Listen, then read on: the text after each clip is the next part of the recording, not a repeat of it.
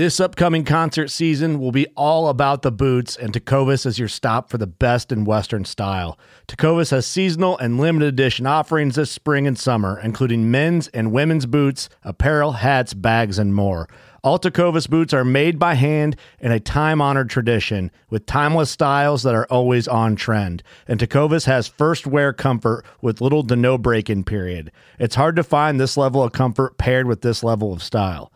Stop by your local Tecova store, have a complimentary drink or two, that's WCB style, and shop new styles. The smell of fresh leather and friendly staff are at your service. Many stores even have leather custom branding to make your boots truly personalized. And with regular live music and events, there's no in store experience like it. If you can't make it into a store, just visit tecovas.com. That's T E C O V A S.com. They offer free shipping on all boots, as well as free returns and exchanges, and ship right to your door. Go to tecovas.com and find your new favorite pair of boots today. This episode is brought to you by Shopify. Whether you're selling a little or a lot, Shopify helps you do your thing, however you cha-ching. From the launch your online shop stage, all the way to the we just hit a million orders stage. No matter what stage you're in, Shopify's there to help you grow. Sign up for a $1 per month trial period at shopify.com slash special offer, all lowercase. That's shopify.com slash special offer. Welcome to the Outdoor Drive Podcast. This is your boy East Coast Trev, and This is Steve. what's up, Steve? How are you, buddy? Oh, hanging in. It's gorgeous out. Yeah, finally What- got some beautiful weather, being able to get out and about. And One the world is still full of stupid people, I'm realizing.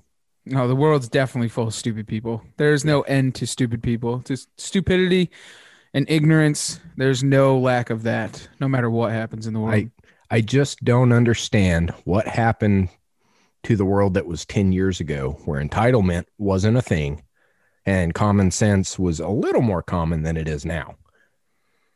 Cuz No, god there uh, are some dumb people out there. I, that went out of the window a long time ago, my friend. Yeah. That is done and over with. Yeah, the Well- way the way today went it was a good reminder that yeah, the world is stupid. But the thing is, just just as a positivity, um, there we're one week closer to turkey season. So does it really even matter? No, because see, 'em. I like there's like a good buildup. I get frustrated and irritated with all this dumb crap in the daily life, and then turkey season comes around, and I literally get to blow something's head off. It's like the ultimate let out.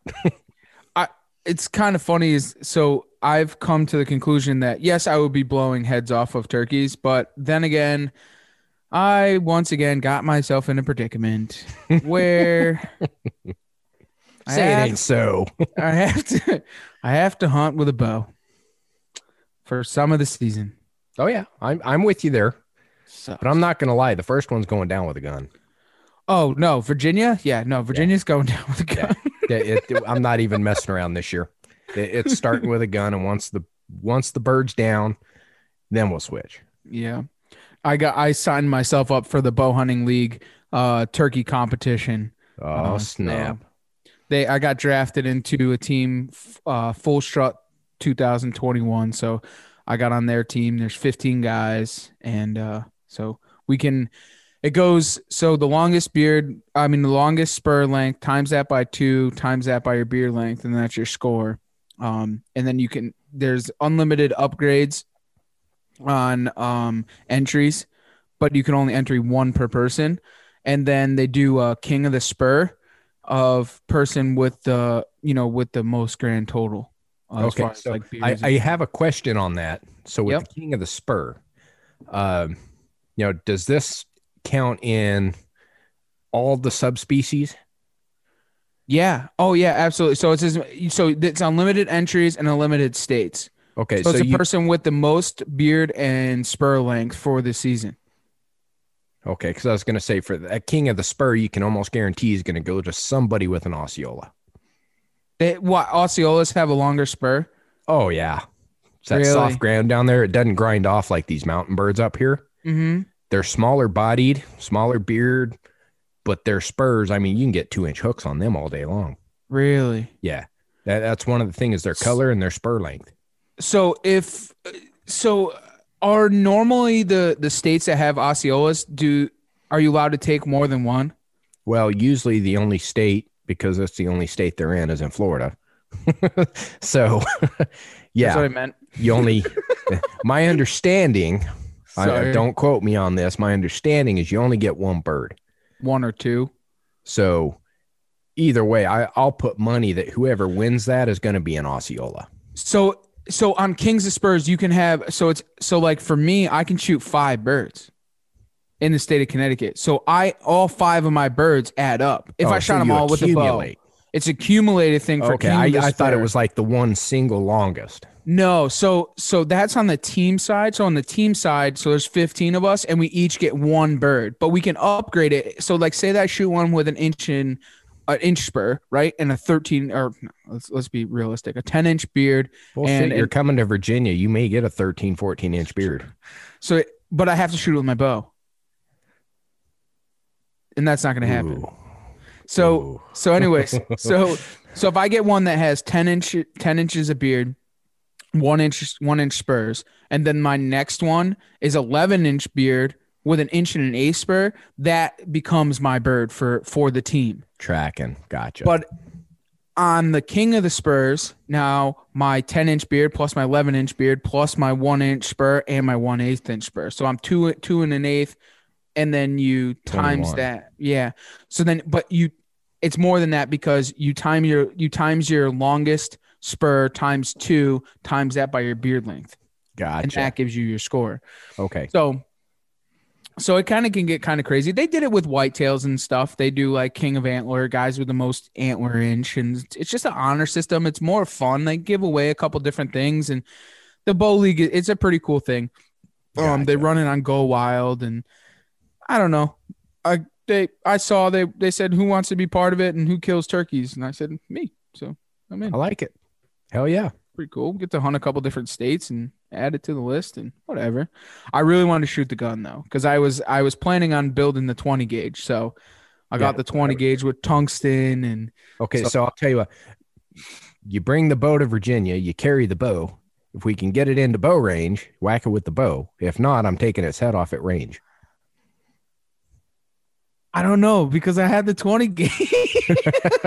I'm like I'm torn here, Steve. Like I'm I'm okay with it. Like like I, I don't. I mean, all right, I got to shoot one bow out of the whole entire turkey season with the bow, right? Because I, I at least got to at least put gotta one a bird, fourth. I got I got to I got to at least contribute, right? But everything else, dude, I built this 20 gauge over and under to shoot tungsten out of. Why would I not want to use that, right? Fair I enough. don't. I'm just Well, together.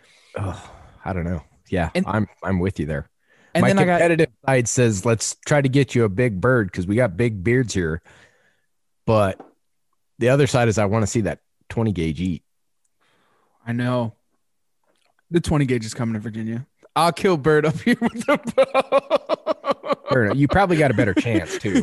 So it's and you know the the other thing that I threw in the mix, of course, because it's just me and I, you know, fuck it, we'll take a week off and we'll head up north moose shed hunting. Right. Yeah. So we take a Why week not? out of it.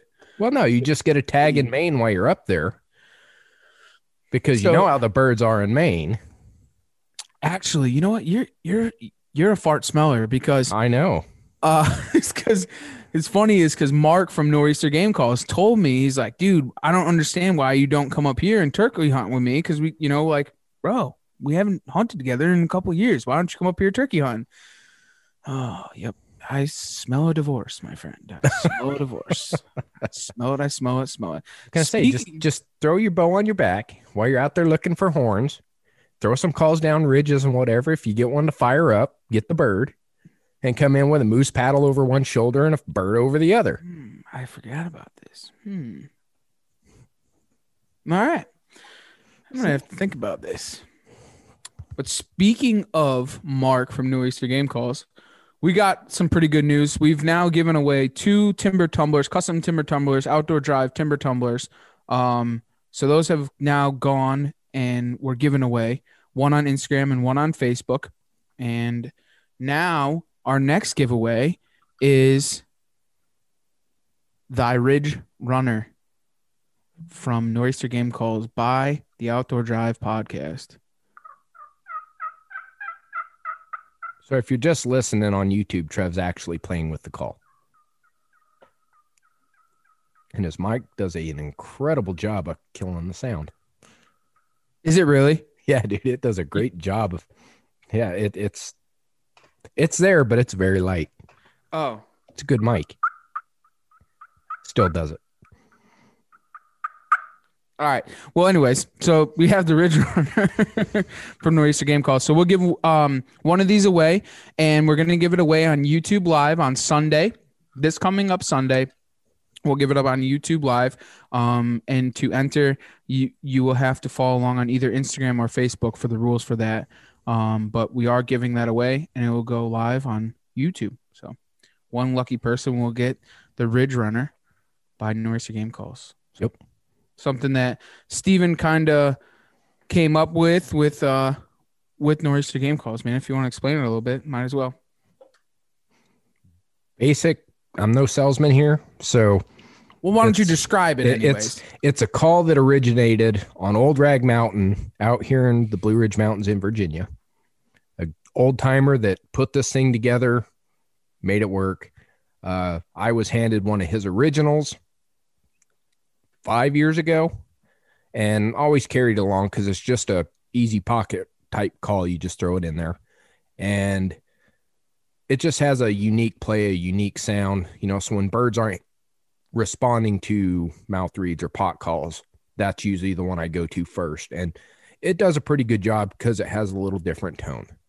But it, it sounds pretty when you play it right. So I took this call and the guy who made it actually passed away of old age. And I wanted to continue it just because it's a cool little call. So I shipped it up after last turkey season to Mark and said, Hey, break this thing down and tell me if you can remake it. So he spent a better part of the summer rebuilding this call. And uh, in partnership with him and in, in memory of the original call maker, we have the Ridge Runner. Absolutely, man. So go and check them out, nor'eastergamecalls.com. You can get them over there.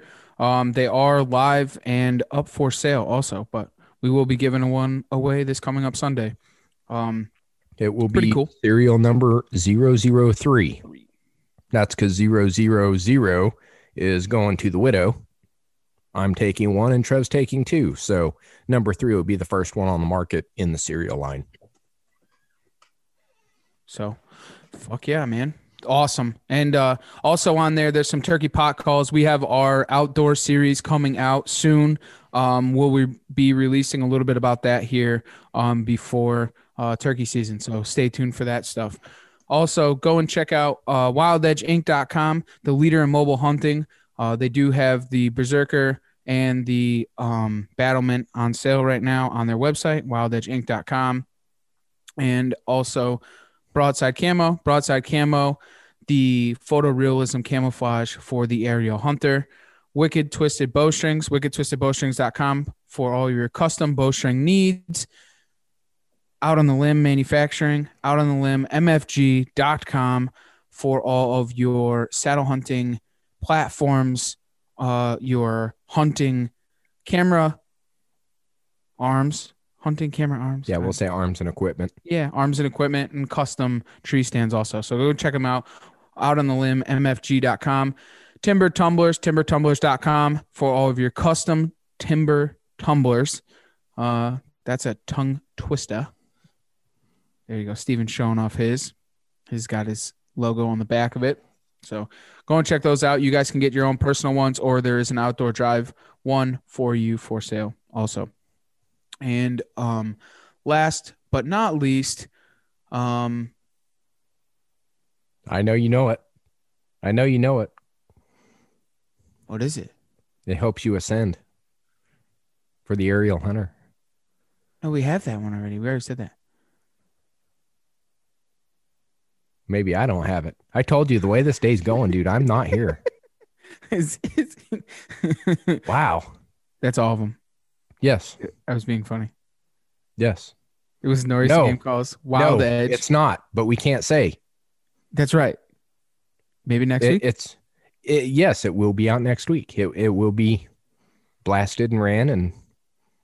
But for the meantime, we're going to keep you guys guessing. That's right. Maybe a new title sponsor. That's right. Stay tuned.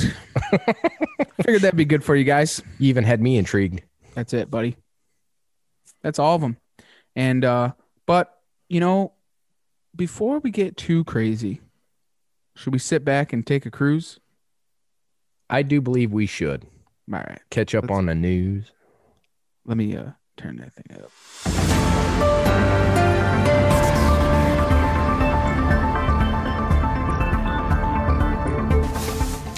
Hey everyone, Mike here with some news for your cruise. We're going to kick this one off in Colorado where finally the punishment fits the crime. A Colorado man has now lost his hunting privileges in 48 states uh, that honor the Interstate Wildlife Violators Compact. The only two states that don't are Hawaii and Massachusetts. Uh, the permanent suspension was decided by the Colorado Parks and Wildlife Commission. The hunter had already pleaded guilty to poaching 12 deer, two turkeys, and one bighorn ram, and has served six months in jail, paid $5,500 in fines, and forfeited all weapons used uh, in the uh, poaching incidents. now, the hunter does have 35 days to appeal this, um, but this is a good start, and finally, you know, seeing some of these major poaching cases, I'm glad there's finally one uh, that's made the news that really has a just punishment. So, uh, on to Alabama, uh, where the Conservation Advisory Board uh, did not approve changes to the 2022 turkey season proposed by the Wildlife and Freshwater Fisheries Division. Instead, they recommended their own changes, which include uh, delaying the season start from March 20th to March 25th, prohibiting the use of decoys and fans for the first 10 days of the season, and decreasing tags from five to four birds.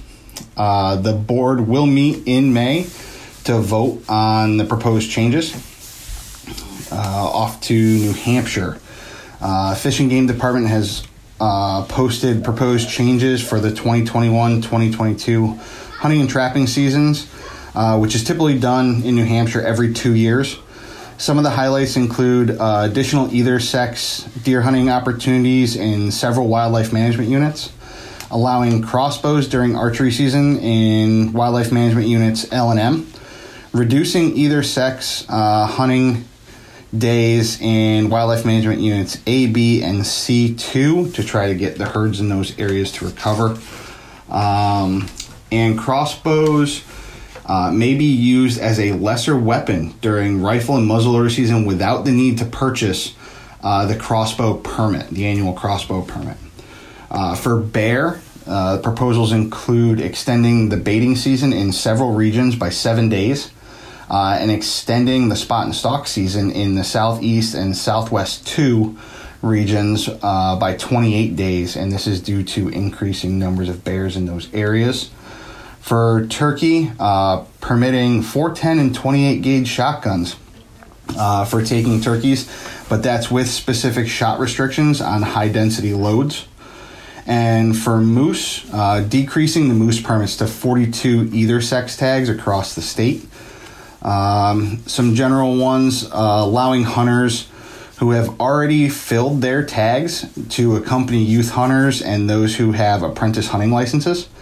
Uh, and requiring hunters and trappers to provide the department with lower jaws of harvested fishers uh, to be able to collect better, better data on the populations. Two remote hearings will be held on, on the proposals on March 26th at 10 a.m. and March 30th at 6:30 p.m. Uh, for the public to provide comments. And written comments can also be submitted on the proposals until April 6th uh, to comments at wildlife.nh.gov. And if you're going to do that, use subject line uh, comments on 2021 22 wildlife rules proposals. Uh, some more changes this time in Carol, North Carolina, where the Wildlife Resource Commission reviewed and accepted 40 changes to wildlife management, inland fisheries, and game lands. on February 25th.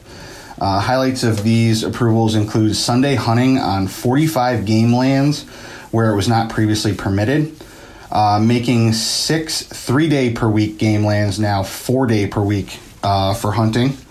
Uh, for the Sunday hunting, the the restrictions regarding firearms and migratory birds are still applicable uh, for these newly open lands.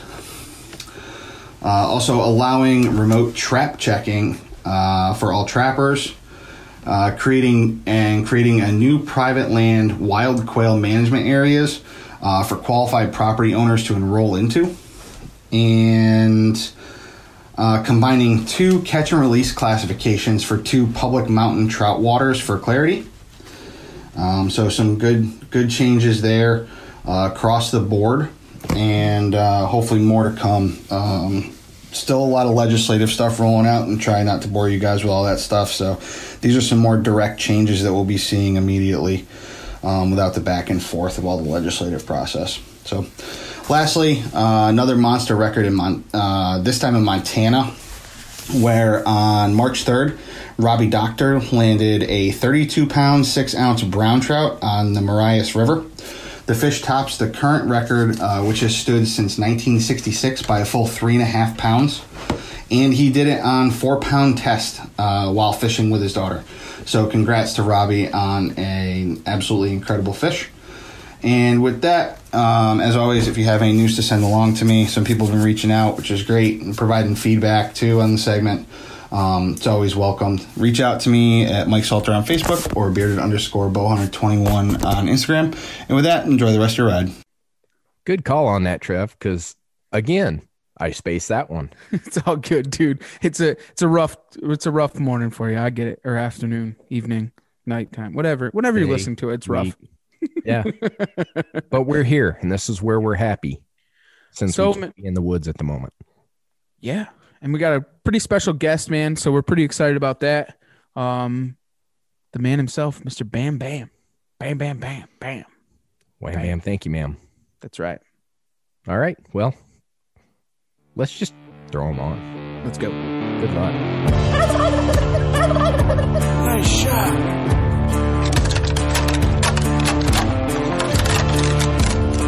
shooter. Shooter. Big buck.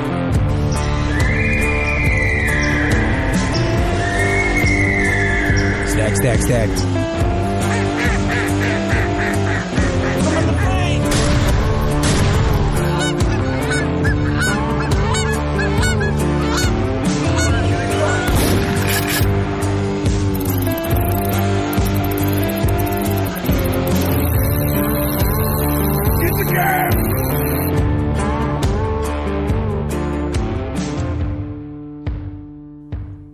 Right. We're back on the phone with Bam Bam. What's up, bro? How are you? What's going on, boys? How are you? Good. Thanks for joining us here on the Outdoor Drive podcast. Absolutely. Sorry, I apologize for being late. Not kind of my fault, but Yeah, start it- it's all good out here in podcast land. Time. To yeah, right. matter. So Time do whatever matter. I want. That's right. it's like being a tattoo artist without being a tattoo artist, right? They just live this own crazy life. Yeah, I'd say tattoo artists got some pretty crazy lives. My my tattoo guy, that guy was he's calmed down quite a bit over the years, but man, when we were younger, that that guy, they those guys are wild. But yeah, I feel that. Before we go on that tangent, man, why don't you tell everyone who you are, where you're from, and what you do? Oh man, well I'm Brian Marshall. Everybody calls me Bam or Bam Bam. It's an old call sign from the Marine Corps. Just stuck. It never went away. I fought it for years, and it just I just gave up on it, and everybody just called me Wait, Bam. wait, wait. A Marine gave up on something? No, well, yeah, I did. Well, the problem was I would we would be at these expos and people would come up to the booth. They're like, "Hey, I'm looking for Bam," and I'd be like, "Yeah, I'm Brian. Nice to meet you." And they'd be like, "No, I need Bam," and I'd be like, "Yeah, I'm Bam. I'm Brian." You know, like it's just it's a nickname, and they'd be like, I feel you. So after like all years of fighting it, I was like, ah, and people go, hey, I'm told to come talk to me. I'm like, yeah, what's up, buddy? And then I just, all my friends called me, like all my military buddies, everyone called me. So I kind of gave up on it. Anyways, yeah, I live in I live in um, Meridian, Idaho. Which, if you follow me on social media, everybody thinks I live in Utah because I tag Utah for everything. Oh, so no it's shit. Yeah. So and uh, yeah, so what I, I work for Kurtek Outdoor Group with Camel Company, which is an absolute blast, and I have an organization called Wishes for Warriors where we take out uh, wounded vets uh, that have been wounded, body or mind, and we get them back into. We started out back into the outdoors, but kind of the previous conversation we are having before this was we've shifted gears on all that now, and so now we're doing retreats, we're doing clinics, we're doing family retreats, we're doing. Um, couples retreats. I mean, it's just it's just expanded so much more over the last couple of years, and so it's kind of the cliff no elevator pitch that I throw out on this because I go on forever. I just got so much crap on my plate, but uh, yeah, it's kind of just a little bit about me. I started being using the Marine Corps. I did two tours overseas, and then I got out and I went contracting for a while in Afghan, and then uh, I did that for a little bit, and probably the worst job I've ever had in my life. And I got fired from that. And that was a blessing. And then only job I've ever been fired from. And so then I ended up coming back and starting an executive security company for a while. We ended up hiring like almost 200 vets. I think at the end it was like 180 vets that we hired in just a couple of years and nice. provided a lot of jobs all over the country for that. And then I ended up walking away from that and just and starting a new life and just moving and getting out. And I wanted a better life for my kids and kind of ended up where we're at now and then just kind of living the life now, you know, and just trying to hunt and fish as much as I can and teach my kids everything I know. It's kind of it's kind of my mission in life now. Nice. I like it. Yep. So it's a good time. I really enjoy it. I love where we live and we have the freedom to go out to one of the most most public land acreage out of any of the states. I think besides Alaska, we come in number two for most public land. And then, you know, it's just we we hunt our asses off, you know, and my girls love it. I have two daughters and one's 12 and one's five and they're about to be six and I'm sorry, six and 12. And then one's about to be 13 and seven here this summer. So I'm, I'm gonna have a teenager, which is so weird to me. I'm just sitting there like, I'm gonna have a, I'm gonna have a teenager. Like, God, I'm getting old. So yeah, it's, it's been a hell of a ride. There's nothing wrong with that. no, I mean it's, it's weird. I just we just finished a, uh, a snowboarding clinic uh, last week we flew a bunch of vets to Salt Lake City, and we had some pros come out to spend a week with them, and and it was an absolute success. But I mean, it was that come to Jesus moment for me because I realized I am not 25 anymore. So I'm still feeling it. Like I came home on a Friday and I laid all. I'm talking Saturday and Sunday. I didn't even get off the couch. Like my body hurt, and it was just I can't snowboard three, four days in a row anymore. I get one, I get, I go off for a night run here up to the local mountain, and I come back and I feel like I'm beat up for a week. But God, trying to hang with those guys. But I did, I hung in there. But the joints are definitely feeling it at 36, so it's it's rough. Um, it was brutal. So I might just go and just watch from now on and just in support from afar. But I don't know if I can do the week long trips with these guys. I got to start finding some yeah. new reps to take these guys out. That's for sure. Trev, take heed. If he feels like this on the mountains in Idaho, that's kind of what you're going to run into when we're out there in October. I can only. Imagine. Oh yeah, you guys come I, out for uh, deer hunt or what? Yeah, I'm going to bring him out uh, mid October ish. We're going to go a little bit north of Burley. My brother's got a ranch okay. out there. Yeah, yeah. So we're going to go out there and uh, give him the Western experience, do the whole horseback and take the Oh man, the horseback is so much fun. I it's a blast. I, I love it. There's nothing better than that. You could be in the backcountry on a horse, yeah. unless you haven't ridden a horse forever. Oh my god, man! I, sometimes it's almost better to walk. I did it. A couple of my buddies. We did we did a backcountry horse trip years ago, and it was like my first time, like really spending time on a horse. And of course, this fucking horse is. This guy's like, yeah, it's a pretty wide horse, but you'll be good. I didn't know what that meant dude, we did like three days in a row, like 20 miles a day. And I killed two deer two days in a row. And we're we're packing out and we're I mean, we're straight, we're going straight down. We're hauling ass try to get back. It's Christmas or it's Halloween day. And I'm looking at the my buddies in front of me, and I, I swear to God, my hips are coming out. Like they're they're pulling out of the hip. The sore. Like, it was it's and I'm like holding, I'm just like trying to like adjust and move, and I'm just like, dude, this sucks. Like in my head, I'm like, this is horrible. I'd rather be walking right now. And nobody that knows me has ever heard me say that I would rather walk. And like I lean forward, I'm like, hey Steve, and I get the guy's attention. I'm like, you guys, because they just look like they're riding around, bouncing around. I'm back there, and it's like, oh my god. Oh my god! Like I'm in so much pain. Like this is horrible. Like this is miserable. Thank God I'm killed out. We're going home. Like I just got to suffer for like another eight miles. And I look at them and I call them and they look back. I'm like, Are you guys hurt? And my other buddy's like, Oh God, dude, I'm about to start walking. I was like, Okay, as long as I'm not suffering alone, we're good. Like I could suffer with other guys all day, but by myself, no way. And it was brutal, but I mean, it was so much fun. I mean, to be able to cover that much ground, to be able to glass off of horseback. I mean, it's a, it's a blast. I love it. I'm watching faces turn green as Trev hears this. That's it, man. I don't ride. I don't ride horses. I'm a city boy from the East Coast, so uh, yeah, he he's getting a lot of first. Uh, we're not just putting him on like trail horses and guide horses. He's going out on working ranching cattle horses. Good, high dollar cattle horses. That'll be fun. So where are you out of? I am in Front Royal, Virginia, so up in the Shenandoah okay. Mountains. Got it. Okay. Virginia's beautiful, man. I love it out there. Yeah. Well, what you guys came out here for is not exactly fun. No, no, no, no, no. I, no. I don't envy the days I have to go anywhere near Quantico. Yeah, I dodged Quantico for sure. Like that. I mean, I had a chance to go be an instructor there, and I was just like, absolutely not. I wanted nothing to do. I'm from the East Coast originally. I'm from upstate okay. New York. Yeah. Oh, I'm from Connecticut. So. Okay. Yeah. Yeah. I'm from Thousand Islands, like literally yeah. on the Canadian border. So real New York. We don't claim the city. Or I've never even been to New York City, which is so funny being from New York. But yeah, man, it was just it's one of those things. I had a couple, and then I had orders to Lejeune. Like that's why I got out of the mm. Marine Corps. They actually cut me orders to go to Lejeune, and I was like, "Fuck, I'm Enough done. Said. No way." Enough said. And I was literally turned in a reenlistment package, and they're like, "Cool, you're reenlisting. Here's your orders of Lejeune." And I was like, I looked at them. I was Let like, me pull it back. Absolutely not. And I went in and I shredded my file, and I got out. I went and did my checkout, and I was like, I'm out. I'm not going to Lejeune.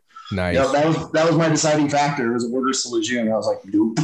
Where were you based at before? Hamilton, Pendleton? yeah, Del Mar, right on the beach. I mean, oh yeah. Who goes, from, who goes from Del Mar, literally being stationed on the beach, Del Mar Beach in California for eight years? They're like, you're going to go to Lejeune with all these hillbillies. And I was like, nah. Everyone makes fun of the Hollywood Marines, but let's face it, life is much better. I mean, I'm a Parris Island Marine. I can say that. So join yeah. Parris Island. I'll claim that's I, I got that title, but hey, after that, I'd rather be stationed in Cal. I mean, we're on the beach, literally. We're in Sydney, so our job is uh, we, I work on the beach in California. When we smelt the ocean, I mean, the ocean was right there, 100 yards from us. So it's definitely the best place to be stationed. And once I saw that, and there was, I, was, I ended up picking up staff. I picked up E6, and they were real low in Lejeune at the time for staff sergeants. So they were literally shipping Trying every to pull billets. Mm-hmm. Yep. They were they had to fill those billets, and they're like, "Hey, you're next in line." And I was like, "No, I'm not." So See, that's that's what you get for having good PFT scores, good rifle scores, and then they mm-hmm. go, "Here's an armpit, get in it." Exactly, man. exactly. If I would have known, I would have just kind of like been a little bit of a bigger. I was a pretty big turd to begin with, though. That's a crazy part. I mean, I was a good Marine. I'm a I was a great Marine, Marine, but like when it came to like the politics and being obedient. I was a turd. I, I skated so hard to get out of work. I would cut corners on everything. But like my my team had the highest scores, the highest PFT scores. Our students had the highest scores overall. Like because I was an instructor at the time, and then you know I I ended up pitting on staff in six years, and you know having my own team, and then that's when I was reenlisting, and they're like they tried to slip it in. They're like, oh yeah, here's you're going to Lejeune. I was like, and Lejeune is not for guys. Like, like me, like we don't last out there. It's like, you know, it's a different world. Lejeune Marines are completely different than Pendleton Marines. I mean, we'd go surfing and boogie boarding for lunch or like grill on the beach and these dudes are like running three miles and stuff. Like we do not do that.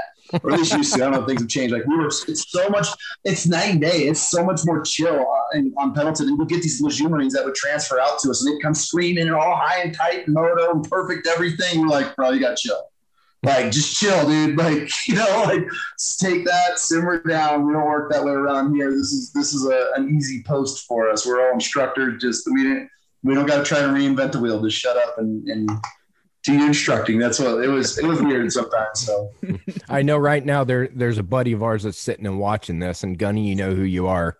Uh, you're probably sitting and cringing right now, going, "Damn West Coasters."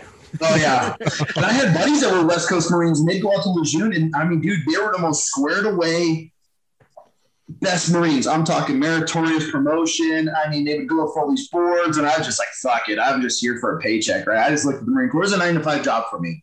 And I mean, obviously, I, wanted, I joined, I joined to deploy, but once the war was over and we were all done, I mean, it was just literally okay. This is my job, you know. I plan on careering. I wanted to do 20 years, and then obviously things changed. And God, dude, I had buddies like, oh, I got orders in June. I'm going to Quantico. I'm going here, and dude, they would be within a year or two, all uh, either NJP or non-rect or something, just because of just. And these were squared away guys. I mean, guys that would run laps around me, circles around me, and so I'd see that and be like, God, I wouldn't last. It was always a joke to be like, Jesus, man, like you'd never last a minute in Lejeune. And I'm like, yeah, fuck that place. Like I'm never going there. And then all of a sudden I get orders and I'm like, oh, I'm done. Like, I'm my out. Career's over. my career's over if I go out there because I'm gonna tell somebody to piss off real quick. I, I had a mouth on me. I was I was pretty belligerent when I was in. Like I not like I was in a bad way, but like I spoke my opinion, you know. And it's like I don't care if it's a military or not. And then you know the old military saying, "Well, if you don't like it, pick up rank." And then I finally pick up E6, and I was like, "Oh no, no, no, no! Things are changing now. Nothing changes. Like, oh, you don't like it, pick up gunny." I'm like, "What the fuck? Like that doesn't make any sense." I just picked up staff sergeant. I got to pick up gunny. And so Yep. yeah, I got those orders, and I was like, "Oh, I'm out. Like, Yep. I'm out. Time for me I don't to do- blame you. Yeah, so I ended up getting out and going straight back to Afghan contracting over there for a while, which was horrible. One of the worst jobs I've ever had in my life. But yeah, it was it was an interesting time. That that's the one job I'm glad I decided not to take. hmm I, I mean, I was- wanted to. It sounded cool. The money sounds cool. Going back and doing it as an operator sounds cool. Yeah. It's not that cool. it's really not, man. I mean, the the GWOT money isn't there anymore. You know, I mean, yeah, you're getting paid, I don't know, seven, eight hundred dollars a day, whatever, right? Just I mean, obviously some contracts are more, some are less, but yeah, it's just the living conditions were horrible. We were living with these Gurkhas, the Nepalese warriors from the, you Yep. know, the I don't know if you, anybody knows the history of the Gurkhas, just Google it. Anyways, so we get told we have these these warriors that are coming from Nepal and these are like picked, picked, the hand picked by the prince. I, I, it was this whole story we were told. We're like, cool, we're gonna get some bad, badass dudes that we're gonna be working with. Dude, we get there. These motherfuckers are like farmers that they just they happen to be from Nepal and the Gurkha and apparently there's different levels and tiers of Gurkhas and we got like the C team, right? So these dudes, oh my god, it was a shit show, bro. Like we're we're trying to like the company that had the contract lost the contract and we were taking over. So we literally are like building all new bases. We're like trying to like stand up this new company. We're the first guys there. And dude, it was it's a nightmare. I mean, these guys, they're jerking off everywhere. I've never seen so many dudes. No, I'm not even kidding, bro. It was I horrible. know, They're I no, I know what you mean. That's why I'm laughing. there's shower babies everywhere. I mean, you had to like wash everything down because we were sharing bathrooms with some of these guys. I got lucky enough when we were living in, in these villas and had our own, like these mansions that had our own rooms. But for the most of the guys that were living in like these big can cities and they had like squad bay type bathrooms, you know, with mm-hmm. 50 sinks and 50 showers in them, where we had to share them with the Gurkhas. And oh my God, man. And then these dudes would just blow their, their snot everywhere. So you go to like brush your teeth at night, you just got off shift of 18 hours. You just want a hot shower and like brush your teeth, go to bed, and you're like dodging shower babies, green snot rockets all over the sinks. You're just like, fuck, dude, it was horrible working with those guys. We all had dysentery. I had dysentery for a month. I lost 30 pounds in like uh-huh. 15 days. It was horrible, bro. Horrible. And I, and then yeah, it was just it was a it was a pretty bad. I still have some buddies, and this was 2000, fuck, 2012, 2013, and I still have buddies that are working over there, and they're just like they they hate it to this day, but they're stacking money. You know, single guys. It's definitely not for the married married guy. You know, like the rotations, it could be pretty rough, but um, yeah, it's it's contracting is definitely not what I mean. Who knows? It's going to probably pick back up now. We got dipshit in office. And uh, I'm, I'm sure we'll get some contracts going pretty soon. So I've been Hey, we're eye already out. dropping them on our end again. So here we go. Yeah, I'm sure we'll get some new some new contracting money. If that's the case, I might jump back on one if the money's right. So I don't know. I mean, those fifteen hundred dollar a day paychecks. Mean, making fifteen a day. Those days don't suck, you know. But I mean, they just kind of piddled out because everybody got out of the military. There was a big push for it, and so there's so many contractors, and they're just like, "Oh, we'll just give you five hundred dollars a day," and they're like, "Okay, just take it." I'm like, "No, I'm out." Yeah. Crazy. So what made you start the Wishes for Warriors? Um, honestly, man, I mean, it's just I had a couple buddies that uh, had gotten hit and got went through some pretty dark spots, and I helped them out. And a couple of my buddies and I, we kind of came together and teamed up and flew out to a couple buddies' houses, and, and pretty much were just the complete opposite. I didn't know I was just a marine, right? And we had some buddies, and looking back at it now, was a complete shit show. Like we went I had a buddy's mom call me, and you know he was in a pretty dark spot, and she thought he was going to kill himself, and so we uh, we flew out, three of my buddies, and uh, and we took this to the strip clubs and just got him fucked up. And it was a shit show, like everything you should not do. But this is before my organization. You realize, listen, this is way before wishes, right? This was and a bunch of Marines getting together. Yeah, we're just taking care of each other, so, right? Yeah, right. And so just doing what we know, just the get fucked up and try to hook up with chicks and go to strip clubs. And, and in Pennsylvania, you could bring your own cooler in. So it's BYOB at some of these strip clubs. Like, so we're walking with those giant, like Walmart coolers, like the five footers, you know, like full of just like Yuengling. And, and it was, just, it was a, it was a disaster. But anyways, the guy ends up making like a full recovery. It, it re-sparked that fire in him. And so I kind of always knew. And then I ended up losing my best friend in Iraq. And um, I always had that like, man, I just want to get back feel, but you know, being in the Marine Corps or contract, you just don't have time for anything. Like you're owned, you know, like you're, it's not your time.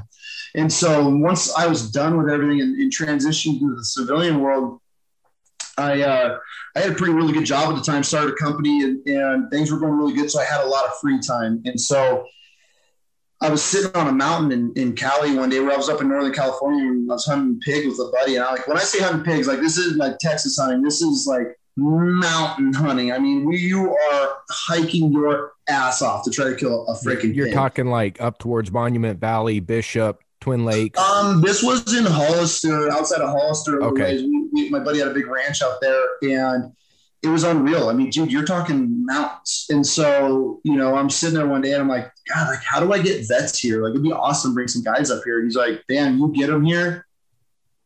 We'll, we'll, we'll get them on pigs or deer or whatever. I was like, all right. He's like, just, just get them up here. So I had like a, like an 11 hour drive home or 10 hour drive home. And the whole time I'm like, God, like, how do I get these guys? I was like, you know what? I'm just going to start a little something, raise a little bit of money, take out four or five guys a year. Like that was my initial goal with it was, four or five guys, cool. Doing my part, it'll make me feel good. I get to get some guys out. Yeah, that lasted like six months. I mean, we hit that immediately, and then the the ball started rolling with us and sponsors and support, and then we just had all this growth on social, and it was now everybody knew who we were, and so it took off and went a lot bigger than I what I expected or what I, I wanted it to. Like it was never my goal to be to where we are today. And so it was, it's tough. You know, I just went from being a Marine and, you know, a dad and just living my own life to now it's like, okay, I'm running an organization. Holy shit. Like, how do I do this? You know, and we've made a lot of mistakes along the way and we've, but you learn from them, you know, and just doing it. And so now it's like we have programs, we have programs for couples, we have programs for kids that have lost um, loved ones overseas we have retreats, we have seminars, we do hunting retreats. I mean, you name it, we're, we're doing it now for these guys. And it's just, we've evolved over the years. And so we started out strictly hunting like that. Obviously, that's my passion. And that's what I wanted to get these guys back out, kind of how we were talking about earlier with, you know, going to Walter Reed and seeing these guys laying in beds and being like, hey, let's go. You know, like I was taking guys out that were literally just left Walter Reed where their stitches weren't even like healed up yet. These guys are running, we're, we're chasing pigs and deer, like they're bleeding. It was a shit show, right? But I mean, these guys wanted to go, and how do you say no to it? And so, you know, now that the time of pulling guys out of their beds or out of, you know, the little dark spots of just coming back from war and it being really fresh, those days have kind of faded away a little bit, which is great. Like, I am so glad we're past that phase. And but then once you once a phase passes, you go to a new chapter, and so it's like now things are changing. So instead of us pulling guys off, now it's like, hey, I'm ready for the next hunt. Hey, I want to do this. I want to do this. So what we started doing was more doing clinics, and so it, which it's it's more of a camaraderie thing now. And so like we just finished up a big snowboarding clinic, you know, in Salt Lake City last week. I flew in 11 guys. We rented this giant house for Airbnb, which is I mean, the people hooked us up. It was dirt cheap, pretty much gave it to us. The resorts hooked us up with all the tickets. And these guys, they, they just had the time of their life. You know, we had this, this pro come out and spend every day with them, teaching them everything and teaching them how to do tricks and how to take off, you know, hit, hit a jump right.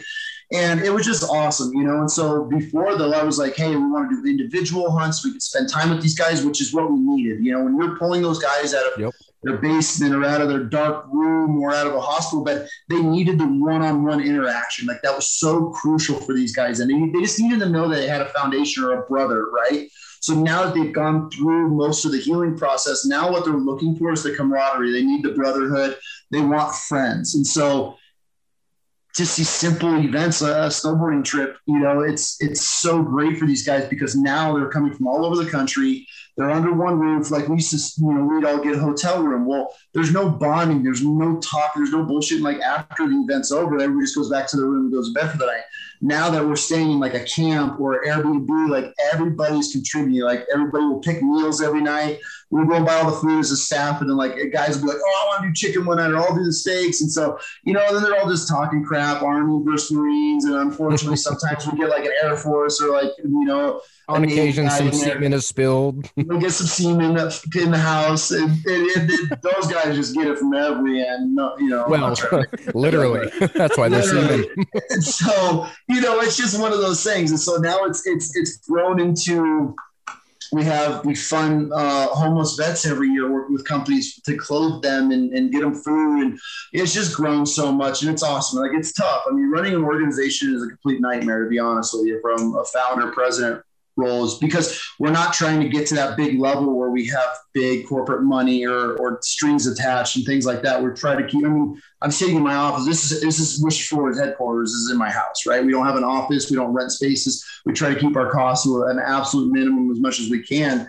And it's just, it's a lot, you know, especially doing it just to do it. You know, we don't, I mean, some guys are, we're bringing guys on that actually going to be uh, finally paid positions but I mean, all these years, we just everything that's gone to the program has gone straight back into it, and so it's it's really hard to do that and to try to grow to a level and figure out how to the checks and balances of how to raise money, but also save as much money and save costs on things. So right. there's a lot. Like I get up a lot about, hey man, I'm thinking about starting an organization. My response to everybody is don't. don't. Like find an organization that you love and support and support it. Volunteer, do that for a year and tell me if that passion's still there because yeah. it's you know, we go through so many volunteers and so many guys that you know that want to jump on board, and they realize like this isn't easy. Like we get phone calls at four in the morning, some guy that's on the edge, you know, and it's like you, you can't just ignore it. You have to take their call, and then you're up for two, three hours all night, and then you hang up with them, and you got to go to fucking work in the morning, you know. So it's it's not easy, and you've been up for the last four or five hours dealing with some guy that you know is, is struggling or going through some hard times,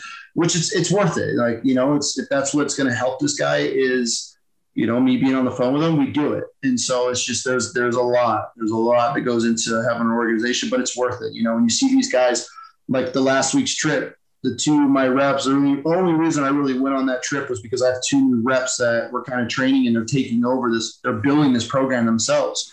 And so I kind of wanted to go and mentor it and just see how things are flowing and, and things like that. And it was great. You know, like obviously there's a lot of learning that has to go into it. There's a lot to go, but these were guys that were part of the program seven years ago. Yep. One guy took to Mexico and another guy took on a turkey hunt and they've, I mean, they've gone through the program. Now they are the program. And so it's really cool from my point to see these guys make a complete circle, you know, from going from, you know, a dark place or just wanting to figure out life after losing a leg.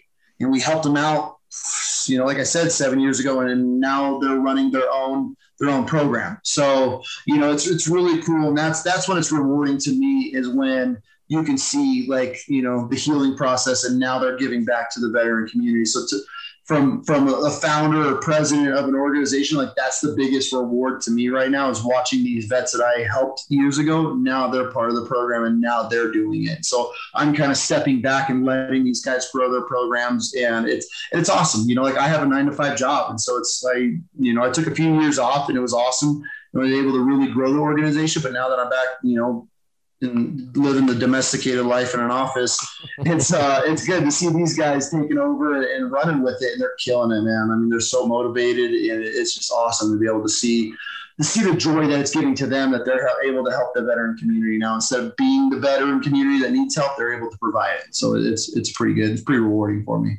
Yeah, yeah, I can I can definitely relate. Went through the same path myself.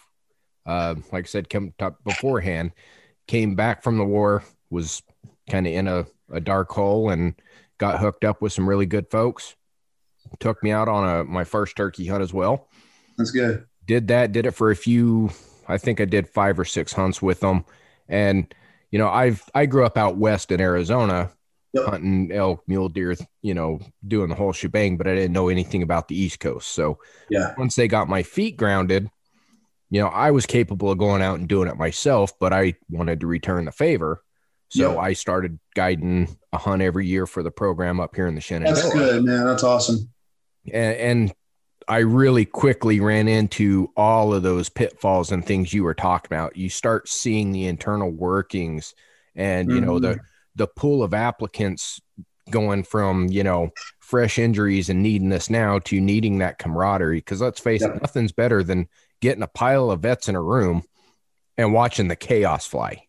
Absolutely. Yeah. So yep. seeing that whole transition, man, I, I completely get it. And it, it's needed. It's something that, you know, we look back on the Vietnam era guys, they didn't get this. Mm-mm. So I think this is one thing we've done right is creating these groups Oh, yeah. where we can take people, give our passion for the outdoors and help them reconnect, teach them to go out and do this themselves. They now feel accomplished because they can go do this and they may bring someone else on and help them out down the road. Absolutely. You know, Yep. it just, it, it's a, we'll say it's a butterfly effect, you know, it's just Yeah. going to spread.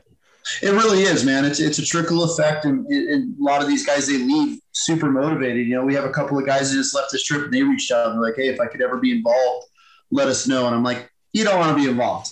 you know, like, just, Just, just enjoy it. just enjoy it while you while you can. You know, and so, uh, but yeah, I mean, it's it's really rewarding. And that's all it takes. Is just, it's, it, and the craziest part that I learned in the beginning, I would go like, man, we need this elk hunt, we need this trophy deer, this. We want to kill the biggest things possible, right? And I learned really quick that it doesn't even matter about the animal, and if it does, the vet's in it for the wrong reason. He doesn't need the help, right? And so then it became like, man, I don't need that hunt that's going to cost me this. I can go and take five guys on a turkey hunt for a quarter of the price, and they're going to have more memories, more laughter, a camaraderie, friends built from a fucking turkey hunt. That it's a turkey, right? Like, granted, it's probably on some people's bucket list, but like, doesn't take much to kill a bird. And so it's like send these guys, let them have the time of their life. And so that's kind of where we've evolved. And then we did a poll this year of guys like me, you know on social media. We're like, hey, what do you want? What if you could learn one thing in 2021? What would it be? And it came back fly fishing, how to tie fly rod or flies, and it was like learning how to hunt. And so it kind of hit me. It's like in the beginning days when we were doing the one-on-one stuff, we would. Um, get these guys sponsored by either Kryptek or you know Under Armour. We try to get them, you know, binos and all this stuff. And then the guy would take them on a trip. But then you know, I'm I guide, you know, Right. deer hunts um, outside of my normal job. So you know, I'm used to taking care of clients. Like as soon as deer and elk's on the ground, it's it's work time, right? Like that's my favorite part. I love skinning, I love corn, I love packing stuff out. Like that's what, like my favorite part is is like taking care and processing the animal. And so this year, it's like one of our biggest things so many vets are like, I want to learn how to hunt. And so right now, what we're looking to do is like, we're putting together all these seminars for next fall. They might just be doe tags or cow elk tags, but we're going to take like it's going to be a hunting 101 program. So we've never really done big groups uh, on hunting trips just because it's a lot to, to be Yeah, able it's to hard to monitor. do. It's, it's it's it's it's a lot, especially when you're trying to produce an animal. It's it's hard to kill one decent animal in a week, let alone five, six, or seven, unless you're in Texas. And so and then you can just kill whatever as much as you want. But so what we're looking to do right now is, is we're picking, we're trying to find a couple of ranches just for doe and cow elk tags, and to take these vets out and be like, okay, like this is how you spot and stock. This is how, how I would set up. This will we wait, like just literally the basics, the fundamentals of a guy that's never done this in his life. Taking the shot, and then the work begins. How to quarter it. How to even position an animal on the ground once it's on the ground. Like I've seen, I've watched guys that have, that I looked up to in the hunting world, and I finally get to go hunt with them, and I'm like, what the fuck is this guy doing? Like this is the dumbest thing I've ever seen in my life. Like why would you do it this way? But then you don't really want to say anything because I feel like the guy's so much more like an expert than I am, and then I'm like looking like, Look, you can look as good as you want on film all day and fake it, mm, but when it's time to put up, you better put up or shut up. dude, I've taken I've taken these hunters, these pro hunters and huntresses, them and their husbands, and kill stuff with them, and they stand there and look at you like you got a dick stuck to your forehead because they have no idea what they're doing. And I'm just like, Yeah. your whole social media is built around hunting, and you don't even know how to like.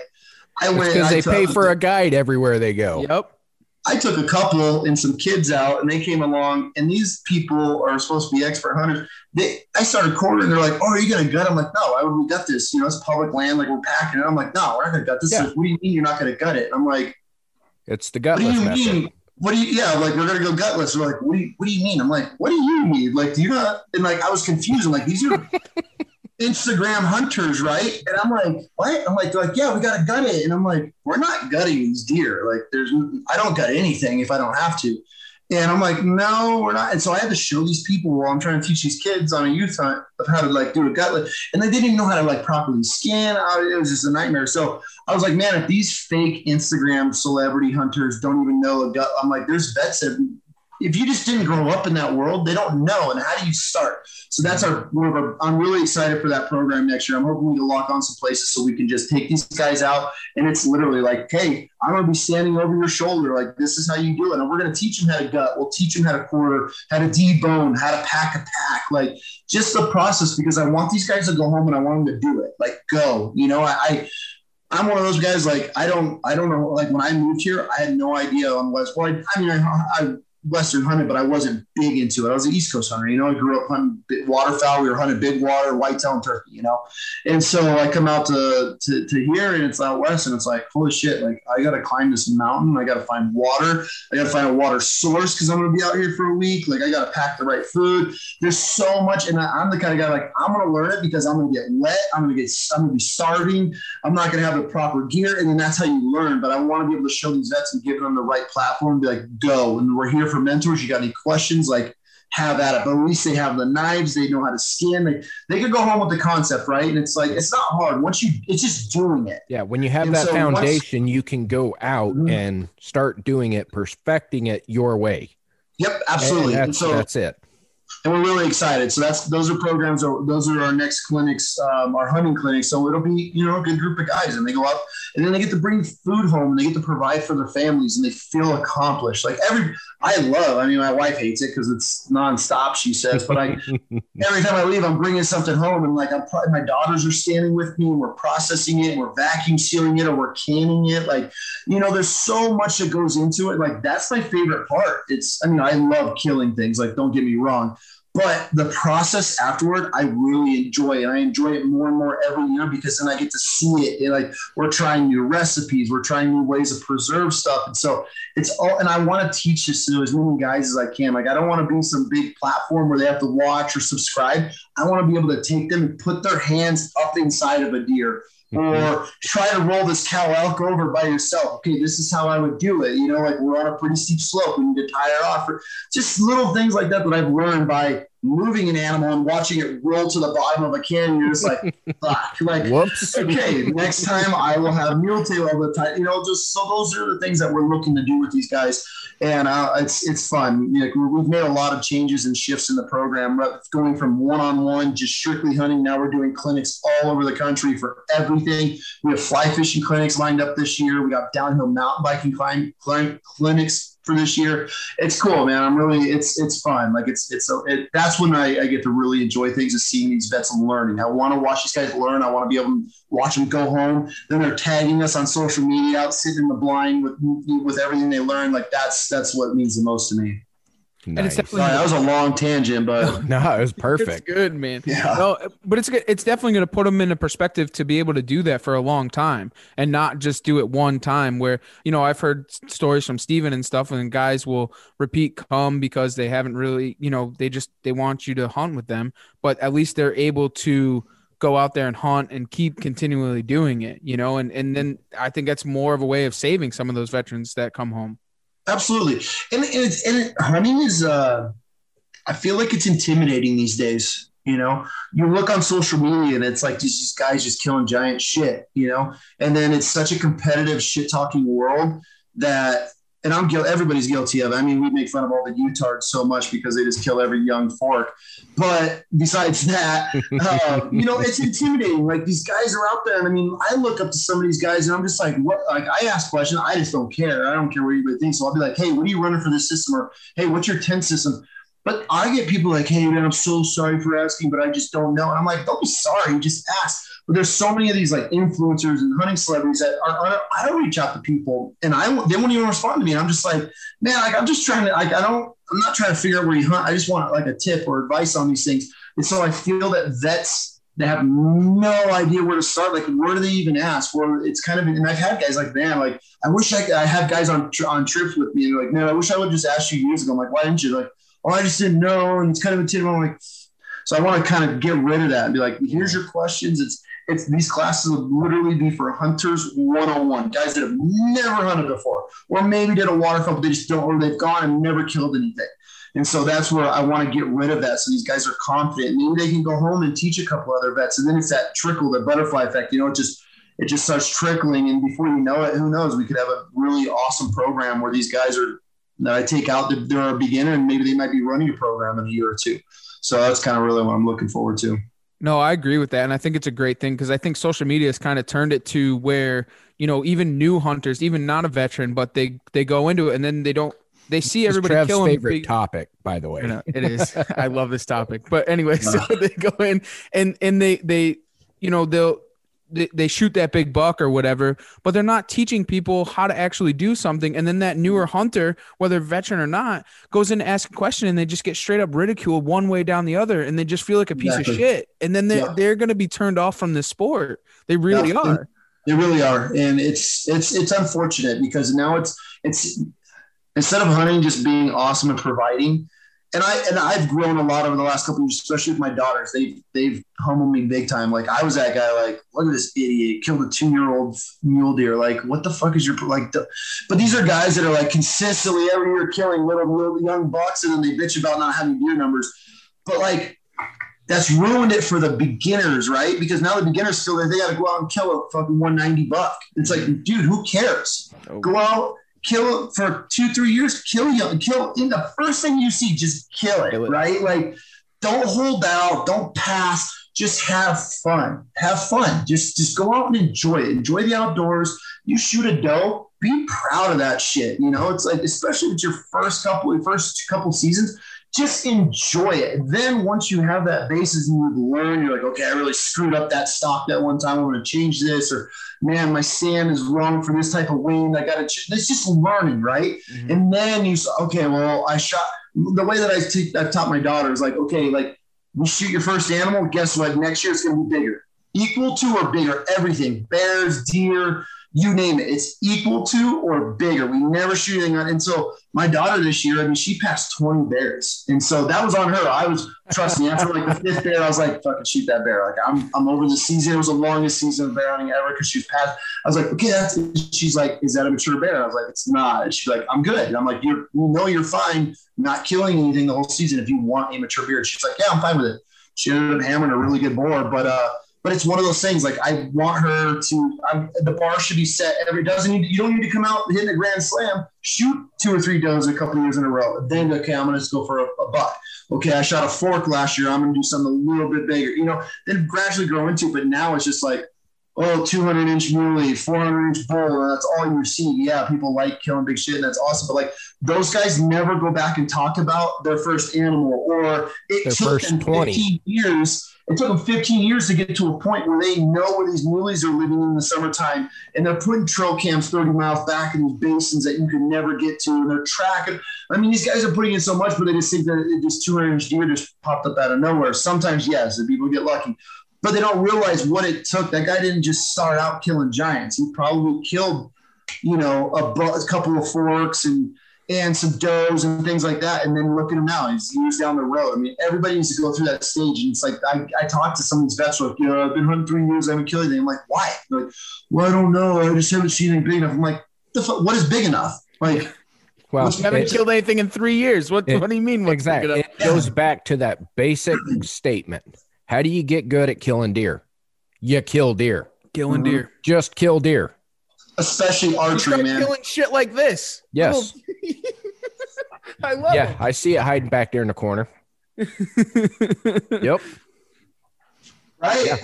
Like, oh, fuck, it's falling apart. But dude, I mean, kill it. Yeah. kill it. Yeah, yeah, having fun, shoot it, enjoy it, enjoy the hunt. You know, go out with your kids. Like, just it's just it's one of those things, and I feel that social media has really killed that for people. Uh, it's not fun, you know. Like, and I'll even there's times where I go on hunts and I'm just like, I want to produce content, or I feel like I have to kill something, and I'll pass on animals and I pass on things, and I'm just like, why the fuck did I pass on that? Like, I would have shot that all day. Like, and then I see something, and I'm just like, fuck it, pink. And I, I'm known for that. Like, when I go hunting with my buddies, like, they're like, give me your ammo, give me your mag, like, give me your quiver, give me your release, like, because I shoot the first thing that comes in. That's why I've never killed a big bull. Uh, spike, little rag. You come running in, I'm like, you're dead. like, I shoot them because it's fun to me. Like, I enjoy it. Mhm. One of these days, I'm gonna hold out and actually kill a big bull, but I love it. I'm with buddies and we're laughing and we're joking. We're having the time of our life. Bull comes running. I don't give a shit. That's in my freezer. Yes, like if I have two or three tags in my pocket and I got a couple states to hunt, yeah, the first bull comes in, he they're dead every time. But there's a season goes, I might start holding on for if I know it's a big bull unit. I've hunted a couple years and seen giants and they're cool. Yeah, like, but I know I'm happy going home with nothing at that point. But I've already killed a bull or two. There might be little rags, but I don't care. I enjoy it. So You got the meat. you know, every it's just one of those things. And I try to tell guys, I'm like, God, who gives a shit about social media? Just go have fun. Go have fun. That's it. That's all you need to worry about. Learning and having fun. That's it. I love it, man. Yeah. Well, I do got one last question before we wrap this thing up, and that is, uh, what drives you outdoors? what drives me outdoors? What drives you outdoors? now it's my kids, man. I'm focusing on my da- my oldest this year. Like honestly, it used to be me. I just I love I just the noises, the smells, the rivers, the misery, freezing, being wet, being hot. Like it's just all stories to me. Like I love adventure. And then the last couple of years of watching my oldest go from this little house mouse, you know, when I was stationed in California, and she just she wasn't. I'd move and go on my trips, and she was just you know young, whatever. And then moving and getting her into this, this little city kid, and now she just. I would put her, I put my 12 year old against any guy on the mountain. Like when they show out hike me, she just, she knows, she goes in, she knows how to set her rifle up. She's got her tripod. She'll be all like, it's, it's awesome. And so like now it's completely shifted. Like I've been working with Hunting Fool to put her in because they know all these kids, these youth tags. There's so many youth tags for all these states. And so like I'm so excited this year. She's already drawn drawn a black bear Oregon tag. She's got a Utah turkey. She's got a Utah or an Oregon turkey tag just for spring alone. And so now all these states are starting to open up for draws. And it's just like, man, I'm just I love that's honestly what drives me to be in the outdoors is my kids and just showing them everything from moose dried moose poop to use it as kindling to you know, looking and following tracks or what to look for, where to step, where not to step, and just going and checking trail cams and having a mountain lion walk by your trail cam. Your kids are like, oh my God, there was a mountain lion standing here. It's like, so that's the stuff that honestly drives me to, be more. And so I, I told the wife this year, I was like, hey, I'm really going to focus on Christy, my oldest, for the next few years and just try to get her as many hunts and kill some some awesome animals and just just enjoy it. You know, I mean, she started out she's killed the good whitetail and killed a public land muley, and she's killed some couple of bears, and so she's off to a good start. You little shithead, I didn't have any of that under my belt at that Yeah, age. I'm a little jealous. you know, yeah, so she's she's a killer, and then my youngest is just begging. You're like, is it my turn yet? Like, you got a couple more years, kid. Like, I'm sorry, but she comes along like she's just a little stud too. So, you know, having two daughters, my goal is to raise them so other girls can look up to them because now it's there's it's few and far between of these huntresses and these little hunt bunnies. They're just it's disgusting to me. Like I look at it and there's probably five women on social media that I can name off that I would let my daughters follow. And for the most part, it's just tits and ass and trying to sell stupid teeth whitening. And it, it's completely ruined any image of female hunters. And like before, I mean, I, I could care less. And now having daughters, I'm just like, it's just kind of a joke. And so that's that's honestly like my motivation. That's my drive is to to get my girls. Like I want people to be able to look up to my kids one day and be like, those girls are fucking studs. Like they don't sell their body, they don't have to sell their, their image. They just go out and they enjoy it and they kill shit and then they have a good time doing it. So that's They're honestly what killers. drives me. Mhm. I just want killers. killers, man. Yeah. That's all I want. I just want killers. There, there is actually, you know, they're starting to come out of the woodwork. A lot of like savage women that are straight killers. You have to weed through the bullshit, obviously, but there is Mhm. some of them that you're like, what the fuck? Are Yeah. you kidding me? I, And, and they're always the they're not out there promoting their shit. They're just doing Mm-hmm. it and people are following. they're Mhm. It was i remember it it was three two years ago i was at the harrisburg show in pennsylvania and i was interviewing uh caitlin moss i don't know if you know who she is but i was interviewing her and she starts telling her story about killing whitetails and i i was kind of skeptical you know it was a friend of a friend and i was i was like Yeah. "Ah, huntress right she starts telling her story my jaw was on the floor bro i had to like pick it up because she knew more about whitetail hunting than i did and i was like Yeah, Caitlin's Huh? a beast. I was like, what the fuck? And it was just so cool to hear that there's actually badass women out there that are up and coming that are actual killers. are. And it's good. And I think because of just the the flood of all these just huntresses, Mhm. um, it really pissed off a lot of the killers, the women that are killers. And they're like, ah, fuck that bitch. Like I'm I kill more shit than one whitetail on a high fence in Texas every year, you know, and then this girl gets shouted out by Hoyt and all this other crap. And it's like you got these girls that are out here grinding in the backcountry, packing their own mules, you know, going setting up elk camps. Like there's a couple chicks in Montana I know, and they, I mean, I wouldn't even hunt with them because they would destroy me on the mountain. Like, I wouldn't even bother with it. And it's like that, but I'm like, okay, like, how do I get my girls to that point? Like, I want them to be able to load the horses up and just go. Obviously, when they're old enough that I can trust and they've been taught, but like, I don't want to have a boyfriend or a husband have to teach my daughters. I want them teaching everything. That's And right. so I'm, dude, my oldest right now could te- hold a seminar on how to fucking bear hunt, bear bait. Like she's got it dialed because I tell her every year, I'm like, hey, you want to kill a bear this year? Yeah, I do. Good. Well, you pack and date. Like you don't, nobody hunts for free. So I'm even including my, my six year old and she's been doing this since she was like three, you know, like, all right, here's your little pack, here's your snacks and water, and here's a couple donuts for the bear bait. Like, get your ass walking up this canyon.